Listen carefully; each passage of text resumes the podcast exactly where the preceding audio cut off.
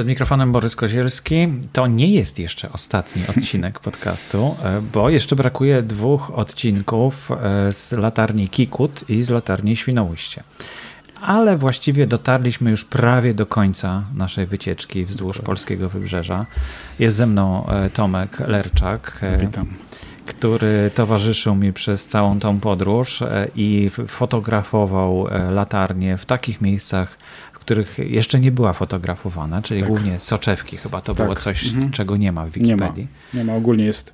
To były takie elementy, które są trudno dostępne dla zwiedzających, przynajmniej w tych. W większości wpuszcza się zwiedzających na taras. Mhm. Tak, w tych latarniach części zachodniej w większości mamy obiekt, czyli jest taras i powyżej tego tarasu mamy dopiero cały aparat świetlny. Tak jest w Świnoujściu, tak? Mhm. Tak jest, tak było w Niechorzu.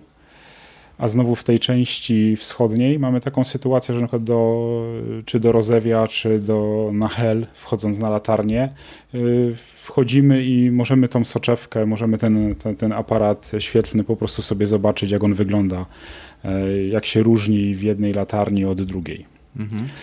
Więc tutaj się udało w kilku przypadkach po prostu zrobić naprawdę fajne zdjęcia. W kilku przypadkach udało się nakręcić filmiki podczas świecenia tych urządzeń, więc w Wikicommons się pojawią filmiki właśnie, gdzie będzie można zobaczyć, jak dana latarnia świeci po prostu i to z bliska, tak blisko. Mhm.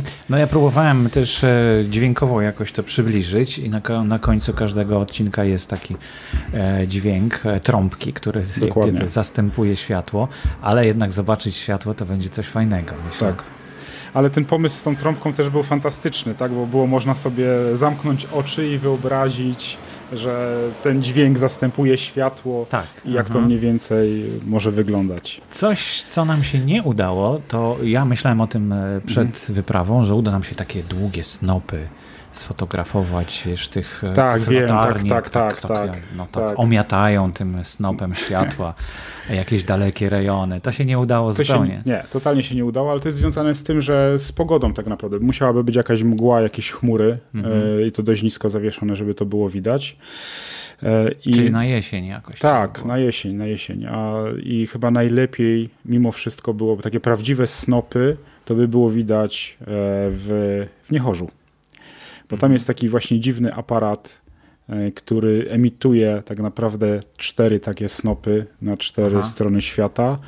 2 z tych snopów są mocniejsze, 2 są słabsze. Tak jest zbudowana właśnie ta soczewka tam. I tam by było to najbardziej widać. No tak i naprawdę. Też takie, ja miałem wrażenie, że każda latarnia podobnie ma zbudowane to światło, a tutaj okazuje się, że jest mnóstwo sposobów na to. Tak, jest mnóstwo sposobów. Każdy jest inny właściwie. Troszeczkę się różni i to, że tutaj miga światło, na przykład, że się żarówka zapala i gaśnie, zapala i gaśnie, zapala i gaśnie. To jest jeden z pomysłów. Tak. Drugi pomysł jest taki, że właśnie się obraca.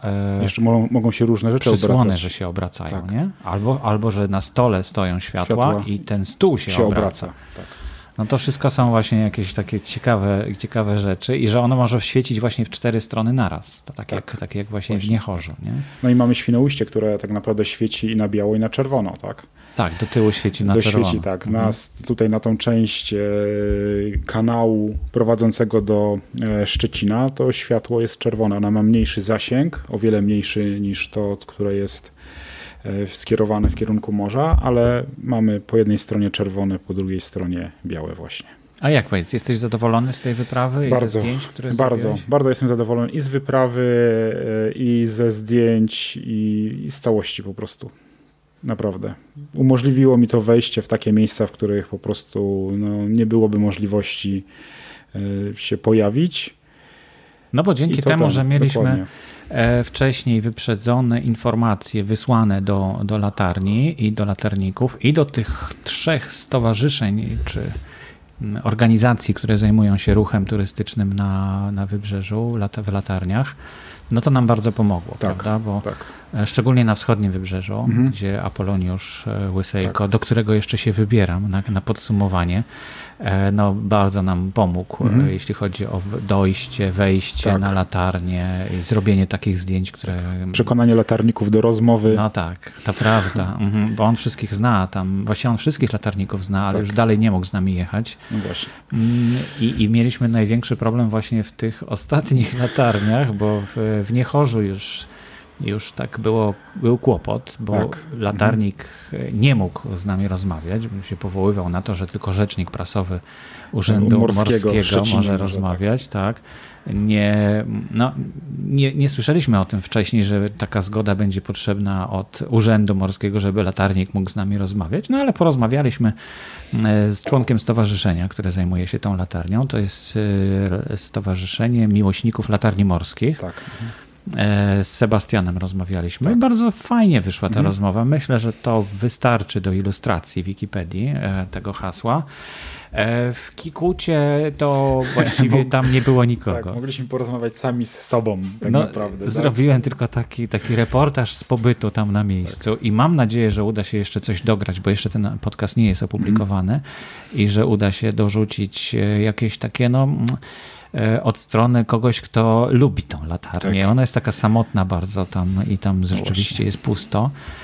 I mam nadzieję, że tę Monikę spotkamy i ją zagadam o tym. Dokładnie. Także ten podcast jeszcze będzie opublikowany i to samo ze Świnoujściem. Też już mam trochę materiału nagranego. Jak wchodziłem tam na tą latarnię, to jest naprawdę 25 pięter. No to rzeczywiście jest dużo.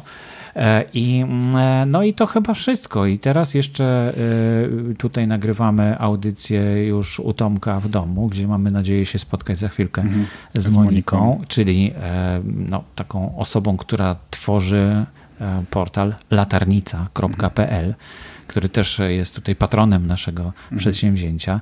Monika zgodziła się, żeby opowiedzieć o kilku latarniach, o których nie uda nam się nagrać jakichś lepszych materiałów. No i mam nadzieję, że to się dzisiaj uda.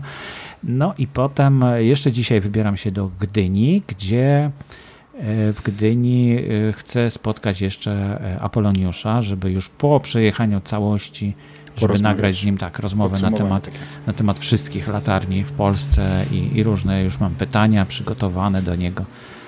A teraz ja tobie zadam pytanie. No, jak tobie się podobało?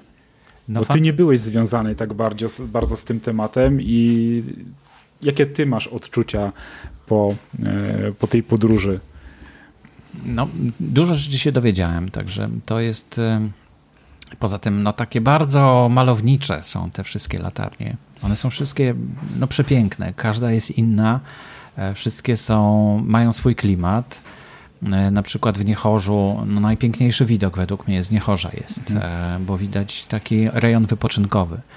Świnoujście natomiast też ma piękny widok, ale z kolei taki bardziej przemysłowy. Już tam nie widać ani plaż, na których opalają się turyści, ale widać za to przemysł, który tam się rozwija i ten Gazoport i w ogóle cała okolica, która wydawało się, że zaniknie ten przemysł zupełnie tam w okolicach Świnoujścia, ale teraz go widać. Rozewie, z którym wiążą się moje wspomnienia z dzieciństwa, bo to była latarnia, na której byłem kiedyś w dzieciństwie. Fantastycznie, że ta Rozewie 2 latarnia została odnowiona. Ona jest przepiękna, naprawdę. Jest pięknie odrestaurowana. Jako jeden z nielicznych miałeś szansę tam wejść. Mam nadzieję, że uda się i że będzie udało, można tam zwiedzać tą latarnię również, bo na razie wstęp jest wzbroniony i tylko dzięki Apoloniuszowi mogliśmy się dostać tam do tej latarni. Takie ogólne wrażenie jest takie, że troszeczkę złapaliśmy ten zawód w ostatniej chwili, bo latarnicy odchodzą w przeszłość. Dokładnie. To chyba wiąże się z tym, że technologia idzie naprzód. Tak, niestety. Że nie potrzeba już tak naprawdę osoby, która by patrzyła na tą żarówkę, czy ona się świeci, bo w tej chwili można to przekazać elektronicznie, można automatycznie włączyć zastępczą żarówkę. Chyba właśnie w Kikucie jest 5 takich żarówek, także tam naprawdę długo może nikt nie przyjeżdżać, żeby wymieniać cokolwiek. Nawet jak 4 się przepalą, to jeszcze jedna jest i dopiero wtedy może jechać konserwator, już nie latarnik, tylko konserwator. No i tak myślę, że to też będzie miało swoją wartość w tych hasłach Wikipedii, że rozmawialiśmy z latarnikami, czyli z takim zawodem, który odchodzi w przeszłość. Trochę szkoda, ale no taka właśnie jest kolej rzeczy. Nie? Tak, w wielu przypadkach rozmawialiśmy tak naprawdę z ostatnimi latarnikami, którzy już gdzieś tam odeszli, tak? I odeszli, już albo już nie pracują jako latarnicy, dokładnie. Więc no, chyba mieliśmy szczęście. No bo tak, za kilka lat może się okazać, że rzeczywiście już nie będzie. Będzie tylko ktoś na kasie na dole, który będzie tak naprawdę organizował ten ruch turystyczny. Ale takich osób, które by mogły opowiedzieć, co działo się w latach 50., czy 60., czy 70. na danej latarni, no to już nie będzie po prostu. No zobaczyliśmy trochę dokumentów tak, z przeszłości, z lat 40. nawet, tak, tuż po wojnie. Zrodził się też pomysł, żeby sięgnąć do archiwów niemieckich, bo te latarnie na zachodnim wybrzeżu, od środkowego właściwie, to były niemieckie. I w tej chwili, ponieważ jesteśmy w Unii Europejskiej, no to dostęp do tych dokumentów będzie na pewno łatwiejszy niż kiedyś. No i wypada chyba zrobić rzeczywiście jakąś monografię dotyczącą latarni morskich.